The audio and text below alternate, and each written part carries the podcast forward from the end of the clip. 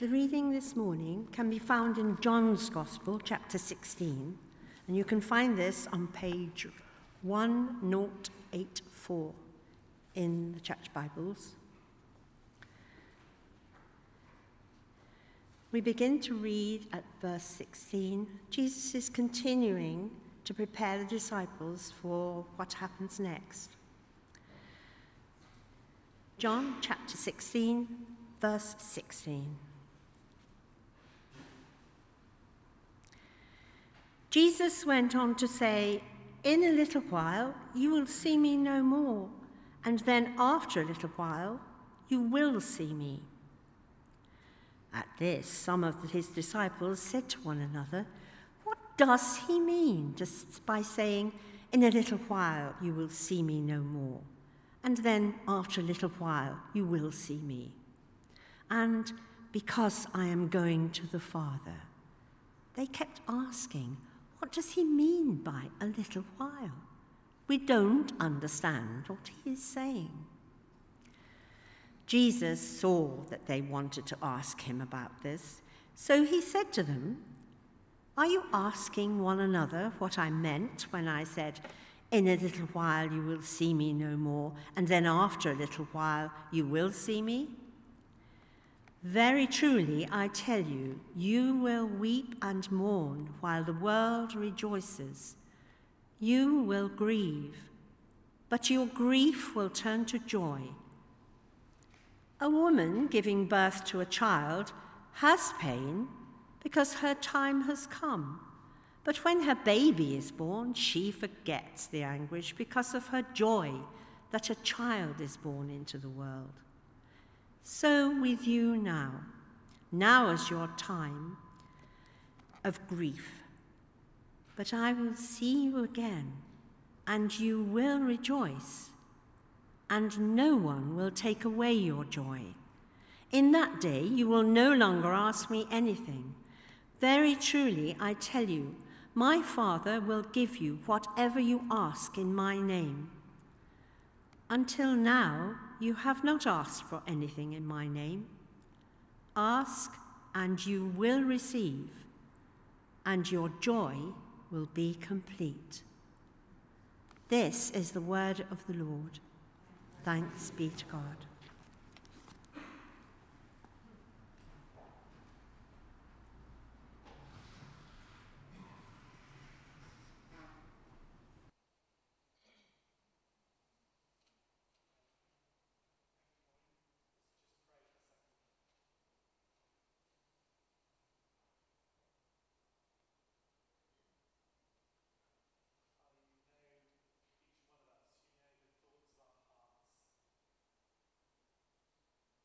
Struggles of our lives, our hopes and dreams.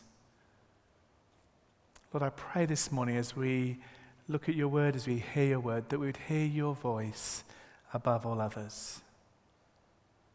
We'd hear what you want to say to us and what you want to do in our lives. In Jesus' name, amen. Well, I wonder this morning whether there's anybody who would like to say they love to wait. Anybody like to say they love to wait, or they're good at waiting for things? No hands, no nods of the heads. Anybody live with somebody like that? No, not okay. Well, maybe I'll sit down and we'll try again somewhere else. Well, think about, for example, this week when you've been in your car and you got stuck in some traffic lights that are red. They're traffic lights that don't seem to change. They don't seem to change for ages and ages and ages. And you're sat there to begin with, semi-patient. You've got a meeting. You're already late for half an hour to the meeting you're due to go to. And then they don't change. They wait. It's like the ones just down here, by the way, that are constantly broken. But that's clearly me, my personal waiting. This morning I came down Lansdowne towards church. And there's a person who pulled out in front of me at about 5 miles an hour. And proceeded to go down Lansdowne at 5 miles an hour. And to begin with, I was kind of, it's Sunday morning, I'm going to preach, it's fine. Then after a few minutes, where it didn't go beyond about 10 miles an hour, and they broke in the middle of Lansdowne and just stopped in the middle of the road. we have trouble waiting. We have trouble waiting. We're impatient. We've got things to do. We've got people to see. And there's also Bath Christmas Market that tries us all. I know I've had conversations with some of you already where you know that that's the kind of thing that these 3 weeks of the year that you know. But wait, I don't want to wait. Why should we wait? When I was in the queue at a coffee shop in Cafe Nero, for example, listening to the pipe music that really irritates me anyway, and I wait for 2 minutes for the barista to make me my one-shot decaffeinated gingerbread latte. What's the barista's problem? Why can't they just do it? I'm waiting. Come on. Get me my drink and get it now. I don't need to wait. I've got things to do. I've got people to see. Research on the internet habits says that the time a page takes to load determines a huge amount. So, for example, Amazon, the company, reckon that if a page fails to load by 1 second, people will have already clicked somewhere else if it doesn't get there within 1 second. They've calculated that actually if a page slows down in loading for Amazon, it loses them £2 billion. In terms of their business, just because a page takes a second longer to load. 10 years ago, there was a book written by a person called James Gleick. It's called Faster, The Acceleration of Just About Everything. And it has really interesting examples of how everything in contemporary society has been speeded up. It's been accelerated, pretty much whatever it is we do. So, for example, for someone in my own position who is a parent, you can now buy books, you can buy things to do 1 minute bedtime stories. You can get the whole bedtime experience done in 1 minute for the parent who doesn't have time, where he doesn't have time to do all these things. You know, forget the Seven Dwarves, for example, the story of the Seven Dwarves basically becomes the prince meets Snow White, kisses her, wakes her up, and they get married, and they live happily ever after. Job done, let's go, that's finished, let's not bother about it, the end. The theme we're looking at this morning is, and over this Christmas period, is joy. And as we began our Advent last week, thinking about anticipating joy, most of us who've maybe been in a church many years, or been grown up in a church, or have been a Christian for a period of time, will know that joy is a topic that features regularly throughout the Bible. There are hundreds of verses devoted to joy. We see that joy is the mark of biblical Christianity. Joy is a mark of followers of Jesus. Wherever we go nowadays, and maybe not you, but as I go around town, you'll notice that shops, particularly restaurant bars, advertise happy hours. Slightly ironically, when I was a student, my parents lived in West Sussex, in a town called East Grinstead. I spent a summer serving and working in a cafe on the side of the road, I think it's in the A21, just out East Grinstead, called the Happy Eater Restaurant. I don't know whether you remember those, roadside cafe. Do you want to know something about the Happy Eater Restaurant? Very few people were happy. As you looked round, there was very little happiness in the Happy Eater Restaurant. And that wasn't just because I was working there, since you asked. But what about us? What about joy? There's something different between happiness and joy. But is your life this morning marked and characterized by joy? Is St. Swithin's marked and characterized by joy? If it's not, how are we going to get there? If you can't say yes to that, how are we going to get there over this Christmas season? How are we going to reach that place where we discover where joy is found, but not just discover where it's found, but we receive joy too? And that's the journey we're on over this Christmas time.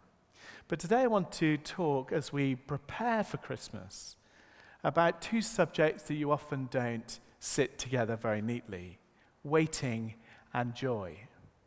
waiting and joy. We don't put those two things together. We don't think they sit together. We don't think they should be together.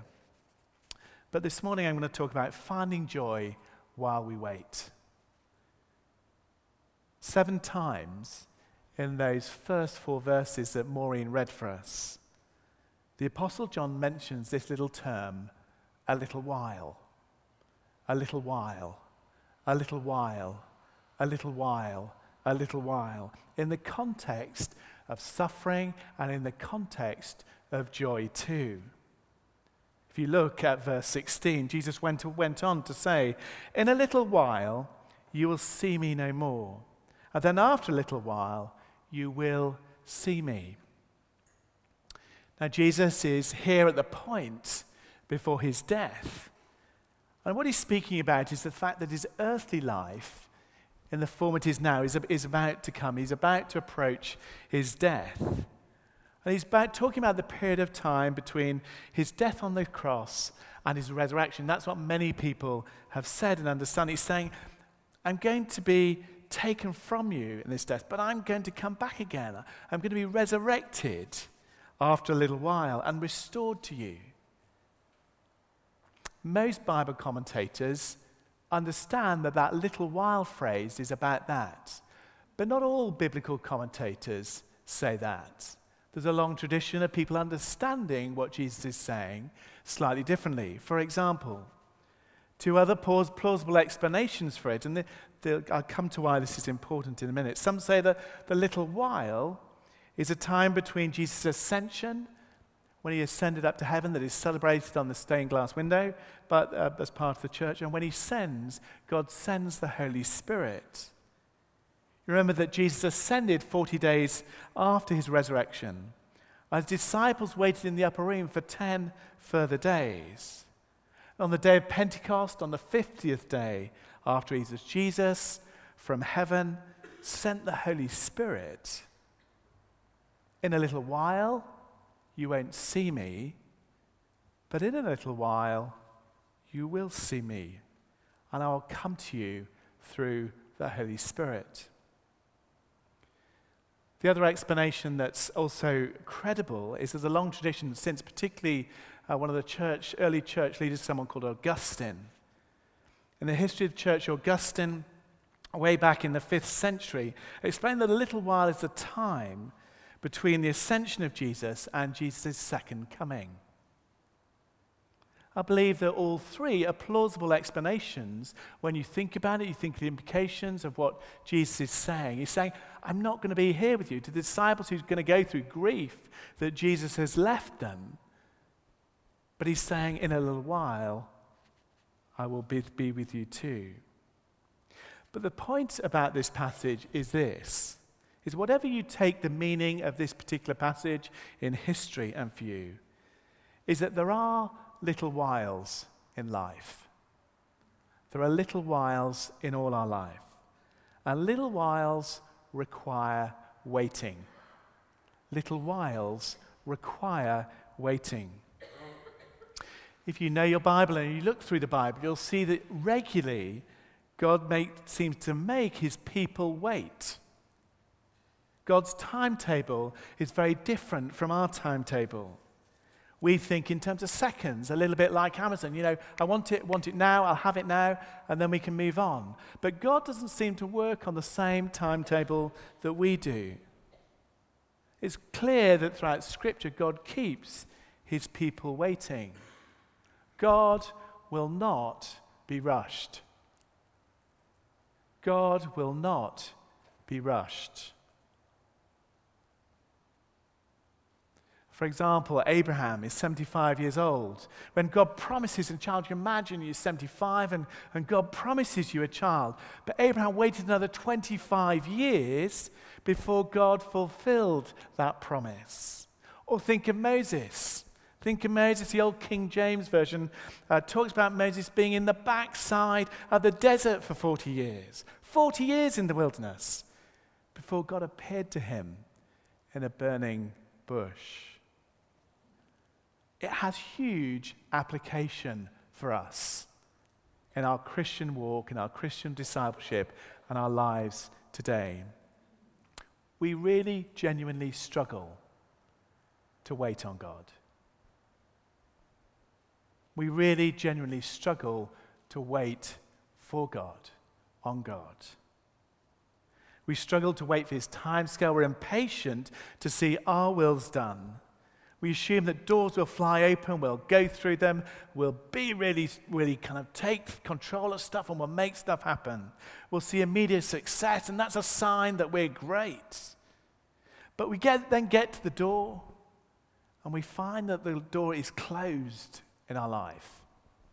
The door that we thought would open, the door that we thought led to blessing, shuts. Where are you, Lord?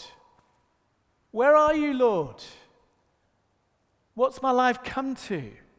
What's going on here? This isn't what I thought the deal was. In the Bible and also in life, God frequently has us wait.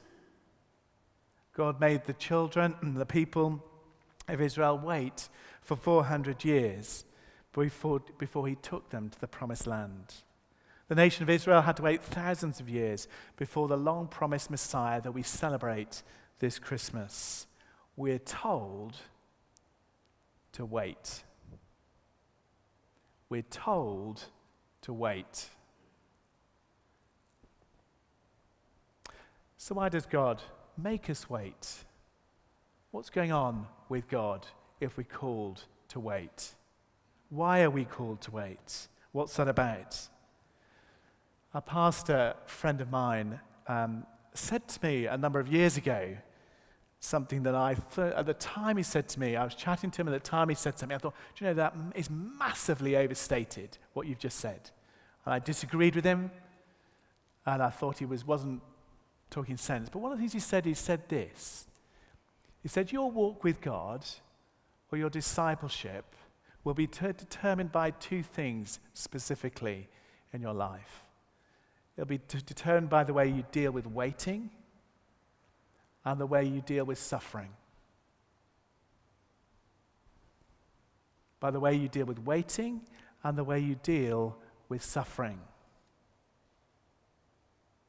See, in those places of waiting and suffering, God gets to work in our lives in a way that we don't normally let him. God is always in the business of wanting to reshape us, reform us, to transform us, to be at work changing us. God is at the business of wanting to grow us up before we get and grow old. And God uses two of the main ways in which God gets our attention and gets us to do that is by waiting, but also by dealing with suffering as well. And when we're in those places, you may be different, but certainly it's true for me, and I've seen it true for most of the people I know. We're forced to acknowledge in those places of pain and the places of waiting, though actually we're not in control of our destinies. We're actually forced to acknowledge our limitations. We're forced to recognize there's only so much in this life that we can do in our own power and in our own strength. There are only so many questions that we can answer, only so many things that we can do. And it's during those times of pain and of waiting that God starts to prise our hands off the control of our lives, and he gets to work. He prizes the death grip some of us have on our lives and some of our things, and he starts to get to work, wanting to reshape us and reform us, to remake us, to ground us deeper into him, a deeper relationship with him. It's at those points of our limitation, that we realize, actually, I need to call out to God for salvation. I need to call out to God for help. I need to call out to reach for him, for wisdom, for strength, for power. Because otherwise, I'd just do it in my own strength, and it'd all be about me rather than him. I wonder whether you would say that's true of you this morning. Is that true of you today? Is it true of me? That's what God wants to do in us. But there are two specific situations that come to mind when we're waiting for God. The first is when we're waiting to God to answer our prayers. I'm sure you've been there many times. You may have said many, many prayers, and you think, well, why hasn't God answered me? In your relationship with God. In an instant society where I can click on the internet, Amazon can deliver to me, why doesn't God answer me like that? I've got to wait for answers to prayer. What's that about? We say, God, I'm in pain, heal me. God, my child is away from God, bring them back to you. My grandchild, my wider family, there's these things, Lord, do it now, do it now. Save them. But God calls us to wait. And during that question, during that time of waiting, God starts to ask us some questions of you and me. And the questions we ignore, except when we are forced to wait or we go through suffering, are this. God speaks to us and he says this, will you accuse me of not caring about you, of not intending your life for good? Will you accuse me of not being someone who abandons the promises of God, or God who doesn't care or deliver you, or of knowing not what's best for you or for the world? And during those times of waiting where we come to God with all those questions, whether we verbalize it or actually they rest in our heart, God speaks to us in those places and said, in those places of waiting, in that place of suffering, will you trust me? Will you trust me? Will you trust me? Will you trust me? The second place we have to wait is when we're waiting for God's deliverance. In our instant society, we spend years developing bad habits and addictions in our lifestyle. I'm being very direct, but if you're honest, as I hope you are this morning, you'll recognize some of this true, is that we get habits developed in our lives, then we say to God, we develop all these habits over life and say, God, deliver me from this. I'm ready for change today. I've had enough of all this mess I've made of my life. Deliver me. And sometimes God does. But as people who have spent years developing bad habits to do with addictions, to do with, I don't know, whatever it is, whether it's alcohol, whether it's our use of the internet, whether it's drugs, it may be sex, it may be food. And I kind of, as a pastor, again and again, people come to you and say, doesn't God care for me? He hasn't delivered me from this thing that's in my life. Why hasn't he delivered me today? But let me give you an example. And this is a very practical example. Let's, for example, take marriage as an example. If you speak to any marriage counselors, one of the things they'll attest to again and again is this. They say, particularly in Christian counseling, is that they say, I meet couples, they come to Christian counseling, and they say, do you know what, it's not really for us. Really? It's not for us? So let me just check. You've spent 25 years forcing incredibly destructive habits in your relationships, fighting with one another like cat and dog, carrying along with you a truckload of grudges towards your mate, and one counseling session didn't fix it? Clearly, marriage counseling isn't the answer for you. And churches like ours, I believe passionately in healing. I believe passionately in deliverance. I believe passionately that God can just do it. I'm for that. I'm on that all the time. I will pray for anybody, and we'll offer an opportunity at the end of this service if you want to be prayed. It's the God of Scripture. It's the God who's here today. But alongside that message of healing and deliverance that happens instantaneously, we also need to recognize the slow transformation that God develops in our lives through developing healthy habits, of godly habits, of living with God day by day by day, that gradually bring about the transformation in our lives. Most Christian growth is a result of those godly habits that day by day by day you develop in your life, that lead us to fruitfulness, to peace, through prayer, through fellowship, through meeting one another, through serving. And gradually our hearts change, our behaviors change, and our attitudes to change. Christian growth takes time. And that, for me personally, is why in some of the things I've done in the past, I do appreciate organizations, for example, like Alcoholics Anonymous. At least they're honest about the fact that the 12 steps are going to be really hard work. It's going to be hard work for most people. That change often doesn't happen alone. That change happens, lasting change, lasting transformation, godly transformation, happens in community. Now, the interesting thing about the Bible and about waiting is that the Bible does link together, as said in our reading today, links together joy and waiting.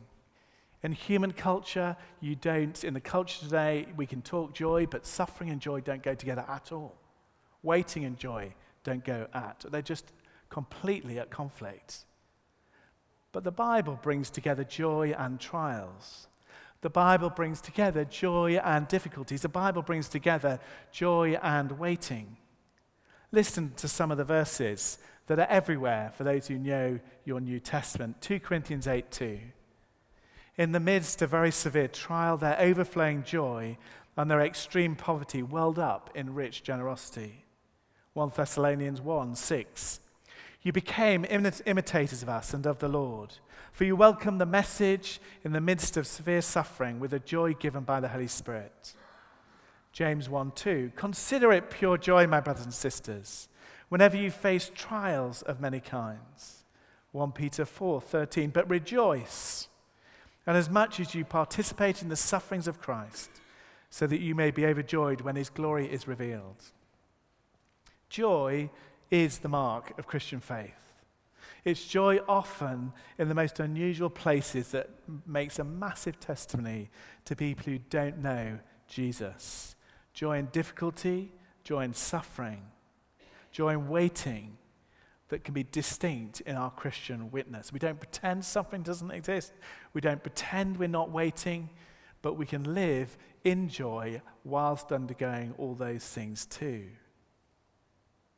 I think most people can recognize, and I hear it again and again and again, is people say, I can understand why you're so angry in your life. I can understand why you're so grumpy with whoever it is. You go to the train and the people treat you badly, and you get really cross with people constantly around town or constantly in life. You've been treated badly. All of us can identify with injustice, with suffering, as part of our human condition. But when we experience joy and suffering together, that is something different. There's something different going on in your life. When a Christian expresses joy in the face of difficulties, joy in the face of waiting, it's because a Christian is actually rejoicing not falsely in the pain that they're going through. We're not masochists, not, for example, someone going through cancer, pretending we don't suffer. The Christian is rejoicing in the good they find. Here's what Miroslav Volf, who's one of the great living theologians today, he puts it this way. He says this, when we rejoice while suffering, it is because of some good that is ours despite suffering. For instance, we're joying God's character, God's deeds, and the promise of God's redemption in Jesus. Or because of the good that suffering will produce in us.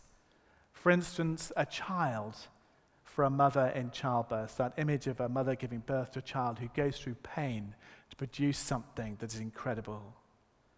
But put more abstractly, joy despite is possible on account of joy because. We rejoice because we have and we know something, someone good. Joy is God's goodness. Here's what we read earlier on in the passage, in verse 7 of the passage, just before the passage Maureen read to us. But very truly I tell you, it is for your good that I'm going away. Unless I go away, the advocate, that's the Holy Spirit, will not come to you. But if I go, I will send him to you. Jesus says, it is for your good. These words contain the most basic Christian belief, the most basic statement of faith that a Christian can make about God in this fallen world.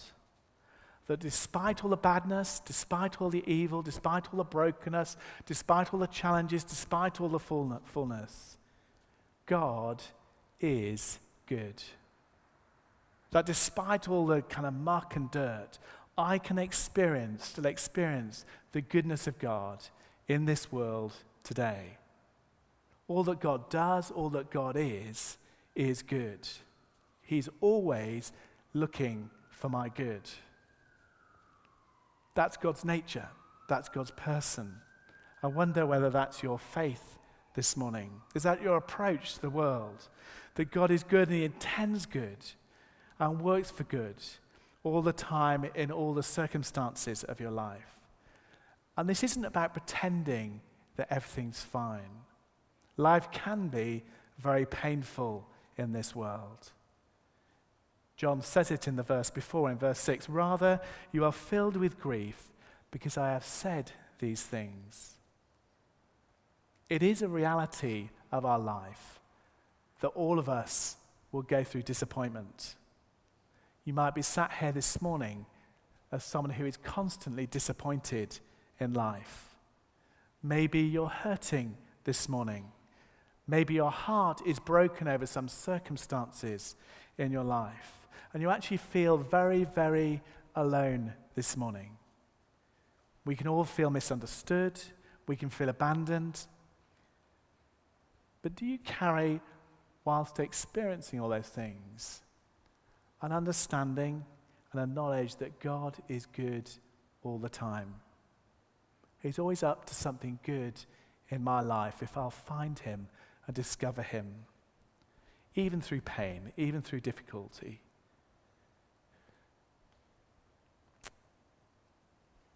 So how do we find that joy? Joy despite my waiting, joy despite my pain, joy despite the craziness that's going on in Britain today. How do Christians find joy in the face of everything that the world throws at us? Well, we find joy in God's goodness. We find it in his goodness through others too. I want just to say, go back to verse 7 in the same passage of John 16, but very truly I tell you, it is for your good that I'm going away. Unless I go away, the advocate will not come to you. But if I go, I will send him to you. There is in the Bible a really strong connection between joy and the person and the work of the Holy Spirit. Here's what we read in Acts 13:52. And the disciples were filled with joy and with the Holy Spirit. In 1 Thessalonians 1:6. You became imitators of God and of the Lord, for you welcomed the message in the midst of severe suffering with the joy given by the Holy Spirit. Here's the point this morning. If you want to experience joy, you need the fullness of the Holy Spirit in your life. And that's a work that starts on the inside and goes outwards. Most of us, when we're experiencing trials, we're going through difficulties, and we're in the pressure, a really difficult season of waiting where nothing seems to be happening. Our relationships are under pressure. Our finances are under pressure. Our solution is to change all the outward circumstances of our life. I need to change my job. It's all about my job. I need to change all my circumstances. I need to change the city I'm living in. I need to change this relationship. I need to change my house. I need to change all the outward things, but not the inward. If I do all the outward things, I'll find joy. And there is wisdom in changing some of those things. I'm not arguing that that's not true. But biblical joy doesn't primarily involve getting a new wardrobe or some Christmas lights from IKEA. Biblical joy is about transformation from the inside out. And we can make all those outward changes and never discover joy. The way we find joy is to experience, be filled up with the Holy Spirit, filled up with the presence of God. I want to finish by reading a letter from a lady called Bonnie. This is her experience. In January of 2005, I was diagnosed with late-stage colon cancer. After surgery, we learned that the cancer was a rare, particularly aggressive form called signet cell carcinoma, which has a very poor prognosis. The surgeon removed the tumor and affected lymph nodes, but commented that it had to leave one node that appeared to be cancerous because of its proximity to a major artery. I began an intense chemotherapy protocol that lasted a full year, along with all the side effects that went with chemotherapy and the other complications. Unfortunately, the chemo damaged my liver, and I went into liver failure in January of 2006. My doctor told me there was nothing more that they could do for me. But when the doctors told me my illness was terminal, I said, "That's okay, because my joy is not terminal." Throughout my diagnosis, joy was my constant theme. The joy of the Lord continued to be my strength through surgery, through chemotherapy, through blood clots, through side effects, through fatigue, through liver failure, and our prognosis of death. I can tell you that the joy of the Lord is real. It's constant. And it will carry you through any situation that, as I have lived it. I could write a book about my experience, but let me conclude by telling you now that I have now been 12 years cancer-free. My oncologist still can't believe that I'm here. And for the past year, I haven't even had to go for annual checkups because I have been completely restored, completely healed. A blood clot had caused an infarction on my spleen, and when God healed me, the infarction disappeared. My spleen is completely intact and undamaged. But she said this, one thing I would always tell people though, you need to pray forward. You need to have a close walk with the Lord before the doctor says, cancer. Psalm 16, verse 11 says, joy is found in the presence of God. And so do what you have to do to be in the presence of God. Where the presence of the Lord is, this Christmas, there is joy. This morning, if you have come with a sense that deep down in your life that your life is a mark for joy, we'd love to take the opportunity to pray for you. You may believe somehow, have come to believe in your life that you're not worthy of God's love. We're not worthy of joy. You may be going through suffering, significant suffering, disappointment, failure, or sickness that does not define you. They don't mean that your life is unworthy of God or worthy of joy. Maybe you need to ask that the Lord would restore the joy of his salvation in your life, as the hold some of those things have over your life at the minute are laid again at the foot of the cross. Let's pray.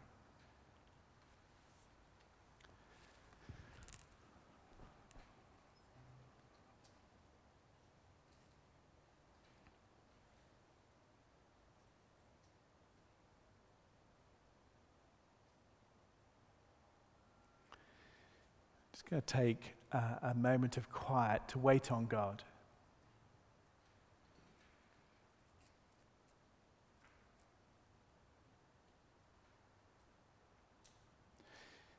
If you know that this morning the theme of joy is a real challenge in your life, I'd just encourage you to put your hands open in your lap.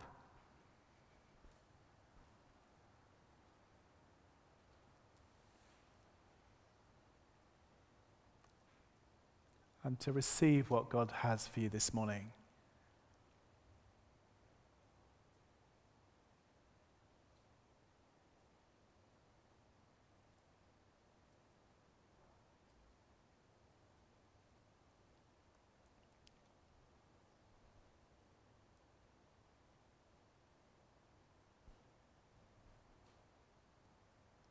Heavenly Father, thank you for your extraordinary love for us.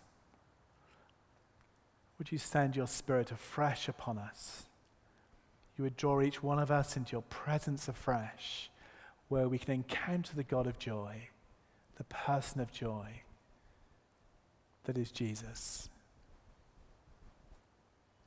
Come, Holy Spirit, I pray. Minister your joy, your refreshing and your renewing life into our lives this morning.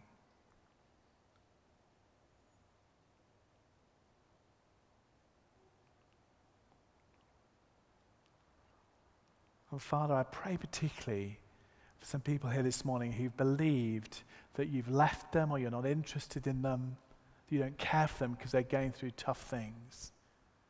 And they're believing lies about who you are and that you desire good in their lives.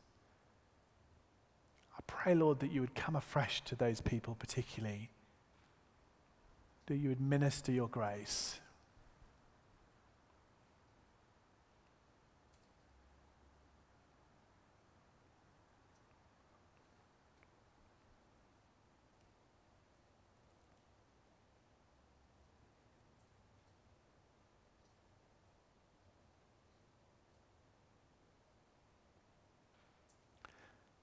Set us free, Father, I pray, to be people of joy.